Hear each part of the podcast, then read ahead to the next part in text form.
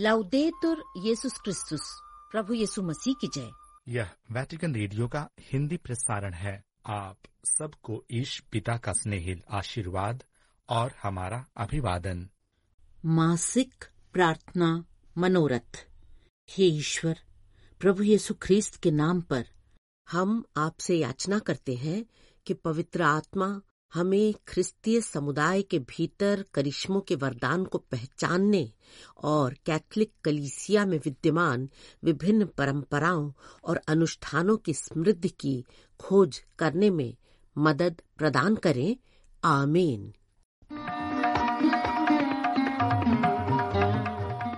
नमस्कार श्रोताओं, आज के कार्यक्रम में प्रस्तुत है देवदूत प्रार्थना के पूर्व दिया गया संत पाप फ्रांसिस का संदेश, भक्ति गीत एवं समाचार। कार्यक्रम प्रस्तुता है सिस्टर उषा रमा तिर्की एवं सिस्टर अनुग्रह मिंज।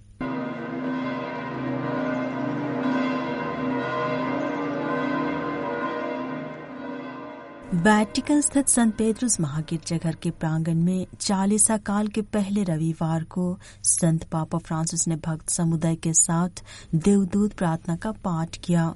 देवदूत प्रार्थना के पूर्व उन्होंने विश्वासों को संबोधित करते हुए अपने हृदय में ईश्वर की आवाज़ सुनने के लिए प्रोत्साहित किया। उन्होंने कहा. प्रिय भाइयों एवं बहनों सुप्रभात। Oggi, prima domenica di Quaresima, il Vangelo ci presenta Gesù tentato nel deserto. आज चालीसा काल का पहला रविवार सुसमाचार पाठ में निर्जन प्रदेश में यीशु की परीक्षा के बारे बतलाता है पाठ कहता है कि वे चालीस दिनों तक निर्जन प्रदेश में रहे और शैतान ने उनकी परीक्षा ली संत पापा ने कहा Anche noi in Quaresima siamo invitati a entrare nel deserto.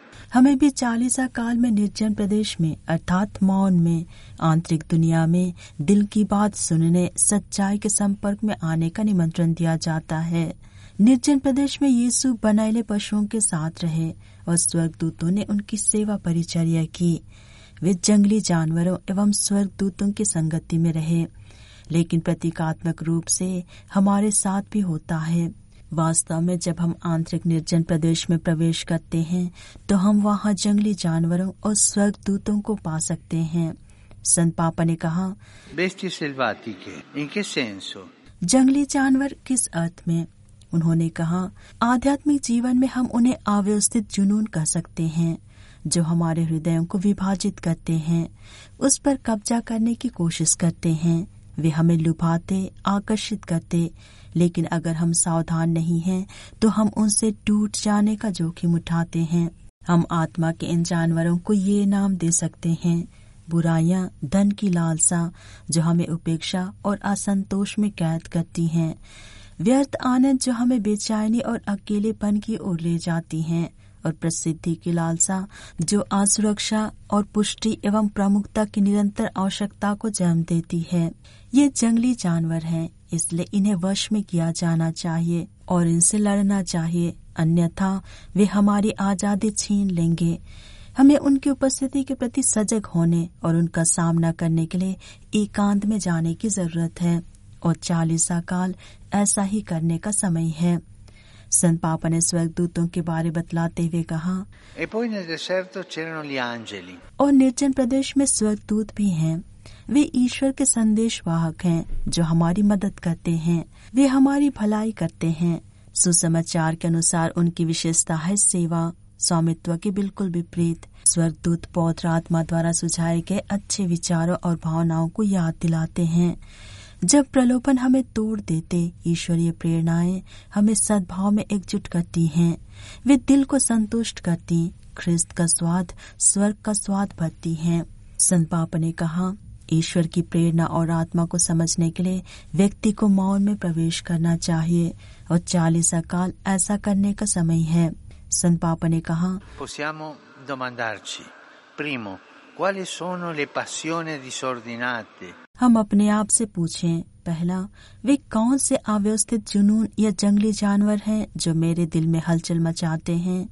दूसरा, क्या मैं ईश्वर की आवाज़ को मेरे दिल में बोलने और उसकी रक्षा करने देने के लिए कुछ समय निर्जन प्रदेश में जाने की सोच रहा हूँ? क्या मैं इसके लिए कुछ जगह बनाने पर विचार कर रहा हूँ? तब माता मरियम से प्रार्थना करते हुए संत पापा ने कहा कुआरी मरियम जिन्होंने वचन का पालन किया और खुद को दुष्ट प्रलोभन में पड़ने नहीं दिया चालीसा काल की यात्रा में हमारी मदद करें। इतना कहने के बाद संत पापा फ्रांसिस ने भक्त समुदाय के साथ देवदूत प्रार्थना का पाठ किया तथा सभी को अपना प्रेरित का आशीर्वाद दिया।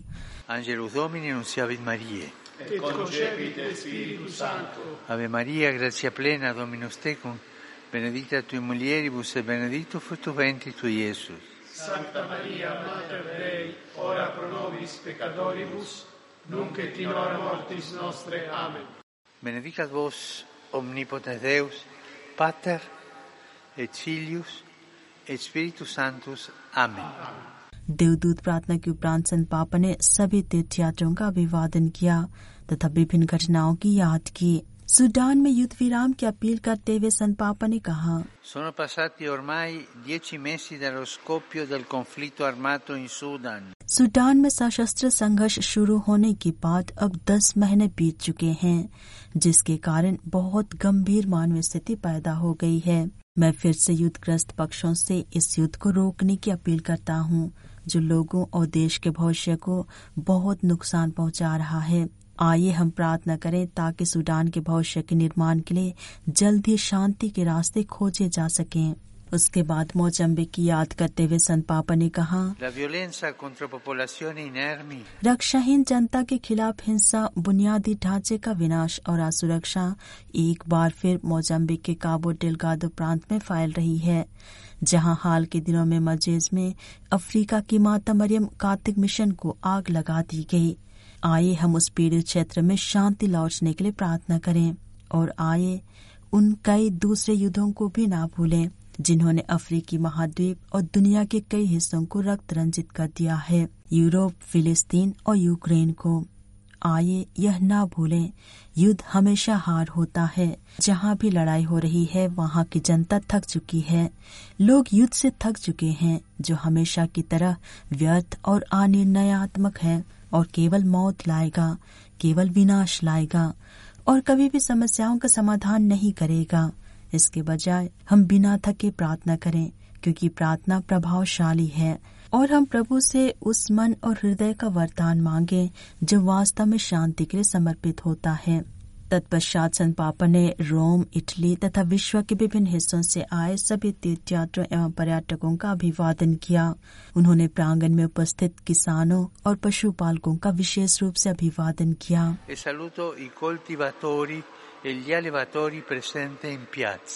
पोप फ्रांसिस एवं परमधम पीठ रोमी कार्यालय के कर्मचारी इस सप्ताह आध्यात्मिक साधना में व्यतीत करेंगे। संत पापा ने इसकी भी जानकारी दी।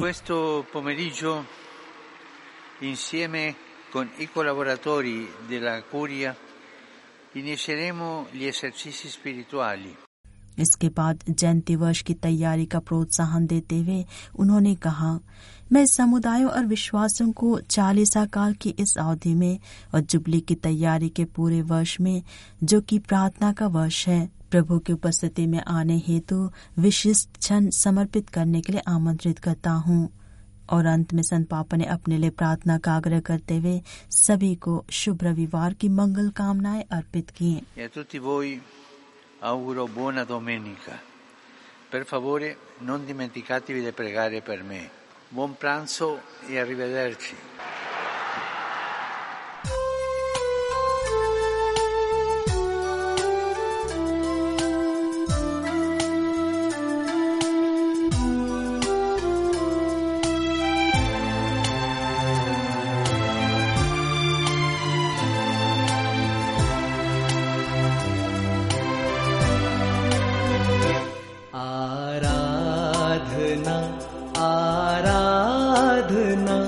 बलिदान चढ़ाने मिलकर हम सब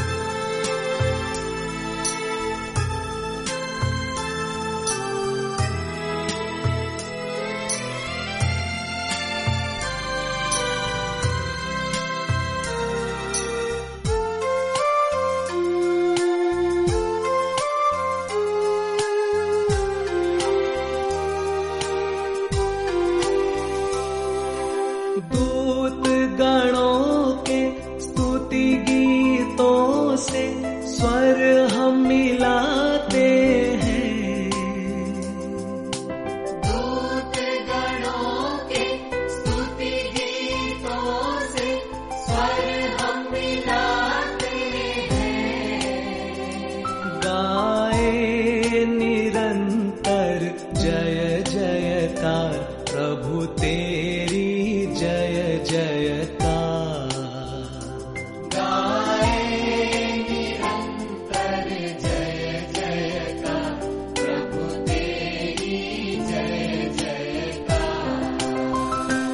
आराधना।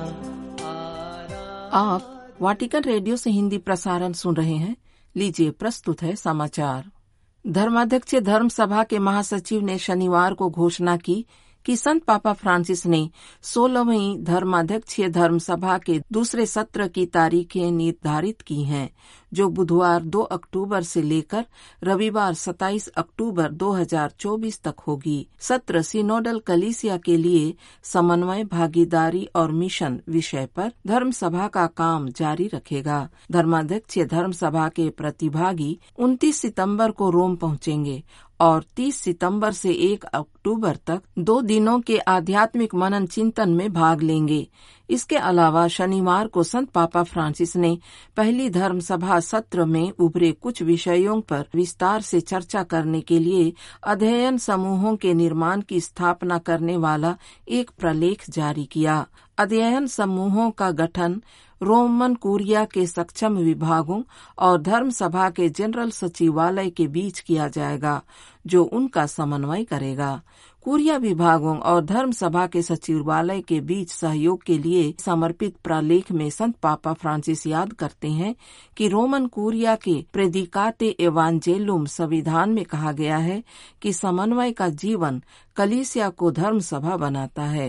प्रलेख में संत पापा लिखते हैं धर्म सभा के सामान्य सचिवालय का कर्तव्य, जो सीधे परमाध्यक्ष पर निर्भर करता है और समय समय पर स्थापित धर्म सभा प्रक्रिया का समर्थन करता है और रोम के धर्माध्यक्ष के साथ सहभागिता में धर्म सभा की भावना से विभिन्न धर्माध्यक्षों और स्थानीय कलिसियाओं के बीच संबंधों को बढ़ावा देना शामिल है। उधर निकारागुआ की सरकार ने देश में स्काउट एसोसिएशन और कई अन्य गैर सरकारी संगठनों को बंद कर दिया।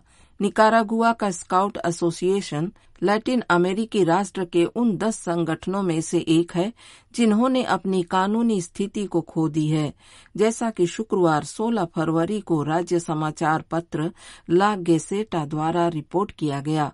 निकारगुआन अधिकारियों ने कहा कि एसोसिएशन कथित तौर पर वित्तीय विवरण रिपोर्ट करने में विफल रहा। स्वास्थ्य विज्ञान और नवीकरणीय ऊर्जा विश्वविद्यालय पर भी बिना अनुमति के कार्यालय खोलने का आरोप लगाते हुए प्रतिबंध लगा दिया गया है। निकारगुआन सरकार द्वारा प्रतिबंधित संगठनों की संपत्ति जब्त कर ली जाएगी। उधर इजरायली जमीनी कार्रवाई के डर से रफाह में फिलिस्तीनी उत्तर दीर अल बलाह की ओर भाग रहे हैं। शनिवार को मेडिसिन सन्स फ्रंटियर्स ने चेतावनी दी है कि राफाह गाजा पट्टी की सीमा का अंत है और फिलिस्तीनियों के भागने के लिए और कोई जगह नहीं है। संगठन ने कहा, सबसे दक्षिणी शहर रफाह में चौदह लाख लोग इसराइली हमलों, भूखमरी और बीमारी का सामना कर रहे हैं। इसके बावजूद इसराइली युद्ध कैबिनेट मंत्री बेनी गैट्स ने कहा कि इसराइल तब तक अपना आक्रमण जारी रखेगा, जब तक कि सभी बंधकों को मुक्त नहीं कर दिया जाता। शुक्रवार को इसराइल की सेना ने दावा किया कि उसने दक्षिणी गाजा के प्रमुख अस्पताल पर छापे के दौरान आतंकवाद संदिग्धों को उठाया था और उन्हें कर्मचारियों और मरीजों को गोली मारने के लिए मजबूर कर दिया गया था। हालाँकि इसराइल ने ज़ोर देकर कहा कि उसने खान यूनिस के नासिर अस्पताल में एक सटीक और सीमित ऑपरेशन शुरू किया, लेकिन घटनास्थल के विवरण अलग अलग थे। वास्तव में अस्पताल के अंदर चिकित्सा कर्मियों ने अराजकता और गोलीबारी का वर्णन किया। उन्होंने बताया कि कम से कम एक व्यक्ति की मौत हो गई और अन्य कई घायल हो गए हैं और वे भागने के लिए मजबूर हो गए थे। उधर कोंगो लोकतांत्रिक गणराज्य के काथलिक देश के पूर्वी हिस्से में शांति के लिए प्रार्थना कर रहे हैं, जो एक घातक विद्रोह का दंश है। पिछले तीस वर्षों में विद्रोही और आतंकवादी समूहों के हाथों हिंसा के अंतहीन चक्र में लगभग छह मिलियन नागरिकों ने अपनी जान गंवाई है। अशांति के जवाब में रविवार 18 फरवरी से डीआरसी में प्रत्येक मिसा समारोह का समापन शांति के लिए प्रार्थना के साथ होगा। इस पहल का नेतृत्व कोंगो धर्माध्यक्षीय सम्मेलन द्वारा किया गया।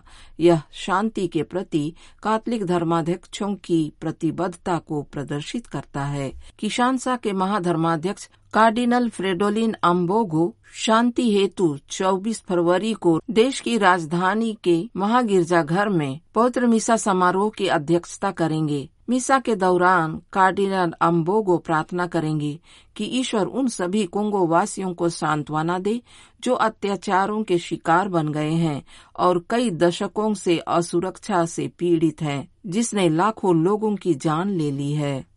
उधर पापुआ न्यू गिनी के हाईलैंड्स क्षेत्र में जनजातीय संघर्षों में मरने वालों की संख्या कम से कम चौसठ हो गई है। आपातकालीन स्थिति से निपटने में पुलिस को कठिनाइयाँ हो रही हैं। हिंद महासागर में ऑस्ट्रेलिया के उत्तर में स्थित पापुआ न्यू गिनी में पूर्ण आपातकाल है। आंतरिक लड़ाई के कारण हाल के दिनों में दर्जनों मौतें हुई हैं। पीड़ितों के शव राजधानी पोर्ट मोरेसबी से लगभग 600 किलोमीटर उत्तर पश्चिम में बवाग शहर के पास बरामद किए गए। वे सभी पुरुष हैं और अधिकारियों का मानना है कि हिंसा स्थानीय सिकिन एम्बुलिन और काकिन जनजातियों के सदस्यों के बीच संघर्ष से जुड़ी हुई है। ये जनजाति सदियों से एक दूसरे से लड़ते रहते हैं और अभी भी पपुआ न्यू गिन्नी में मज़बूत संघर्ष का अनुभव करते हैं। हाल ही में स्वचालित आग्नेय शास्त्र प्राप्त करने में आसानी ने झड़पों को और भी घातक बना दिया है, जिससे गुटों के बीच और पूरे देश में हिंसा का माहौल बन गया है। पपुआ में सैकड़ों जनजातीय समूह रहते हैं। प्रत्येक की अपनी परंपराएँ और रीति रिवाज हैं। संघर्ष के केंद्र में प्राकृतिक संसाधनों की कठिन आपूर्ति है, जो लगातार कम होती जा रही है। पोर्ट मोरेस्बी सरकार ने मध्यस्थता और माफ़ी को बढ़ावा देकर स्थिति को प्रबंधित करने का प्रयास किया। हिंसा को नियंत्रित करने के लिए क्षेत्रीय नियंत्रण और अन्य रणनीतियों को बहुत कम सफलता मिली है। सेना ने क्षेत्र में लगभग सौ सैनिकों को तैनात किया है, लेकिन उनका प्रभाव सीमित है। और सुरक्षा सेवाएँ एक दूसरे से लड़ने वाले समूहों के सामने असहाय बनी हुई हैं। पुलिस ने हालिया नरसंहार के दृश्य को देश में सबसे भयानक बताया। तस्वीरों और वीडियो में मारे गए शवों को सड़कों के किनारे और वाहनों के पीछे रखा हुआ दिखाया गया है और इसी के साथ वाटिकन रेडियो से हिंदी प्रसारण समाप्त हुआ। अब तमिल में प्रसारण होंगे। नमस्कार।